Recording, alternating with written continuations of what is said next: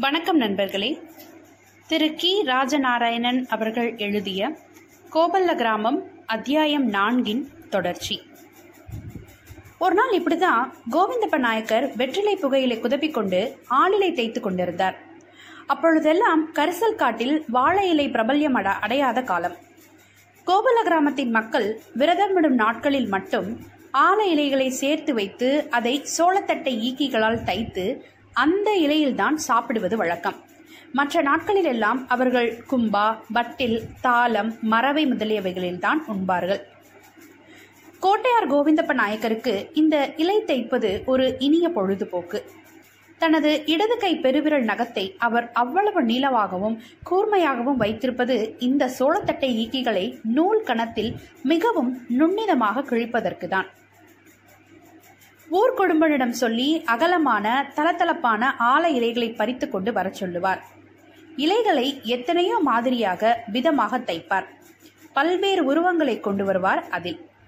கண்ணை திறக்காமல் ஒரு இலையை தைத்து முடித்து அது எப்படி அமைந்திருக்கிறது என்று பார்ப்பார். திடீரென்று மனோராஜ்யத்தில் இறங்கி தனது இரண்டு கண்களும் குருடாகி விட்டதாகவும் தன்னுடைய சகோதரர்கள் தன்னை கைவிட்டு விட்டதாகவும் தனது வீட்டில் எல்லாருமே இறந்து போய் விட்டதாகவும் தான் ஏழையாகி அனாதையாகி விட்டதாகவும் இந்த இலைகளை தைத்து விற்றுதான் பிழைக்க வேண்டியிருப்பதாகவும் நினைத்து கொண்டு கண்களை மூடிக்கொண்டு கண்ணீர் விட்டுக்கொண்டே தைப்பார். அப்புறம் ஒரு யோசனை வரும். மனோராஜ்யத்தில் ஒரு திருத்தம் செய்வார். தான் அனாதை ஆகவில்லை என்றும் இல்லை இல்லை அனாதை ஆகிறதுதான் சரி. ஊர்க்குடும்பனை இந்த சமயத்தில் பக்கத்திலேயே வைத்துக் கொள்வதா? வேண்டாமா? சிரிப்பு வந்துவிட்டது அவருக்கு. அவன் இல்லை என்றால் ஆலமரத்தின் மேல் இலைகளை யார் பறித்து போடுவார்கள்? கண்ணீரை துடைத்துக் கொண்டு சுற்றுமுற்றும் பார்த்தார். நல்ல வேளை யாரும் கவனிக்கவில்லை. இப்பொழுது அவர் இலையை தைத்துக் கொண்டே வேறொரு மனோராஜ்யத்தை தொடங்குவது என்று தீர்மானித்த சமயத்தில் ஊர்க்குடும்பன் வந்தான். அவன் ஒரு தகவலை கொண்டு வந்திருந்தான்.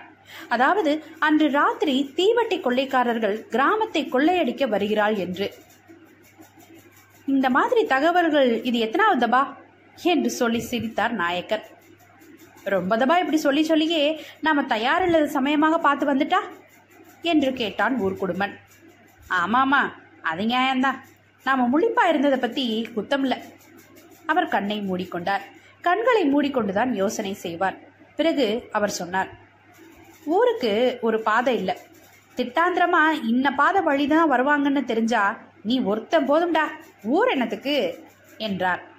கோட்டையாரிடமிருந்து இப்படி மனம் திறந்து வரும் புகழ்ச்சியை கேட்கும் போதெல்லாம் வெட்கத்தினால் குங்கி போவான் அவன்.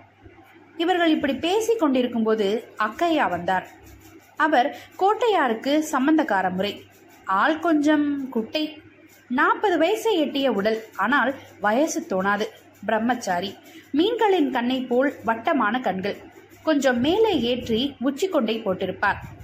நீளமான மேல் வேட்டியை வேலை செய்கிற நேரம் தவிர மற்ற நேரங்களில் ஏத்தாப்பு போட்டு கொண்டிருப்பார். அவரை பார்த்ததும் பெண்களுக்கு சிரிப்பு பொத்து கொண்டு வரும்.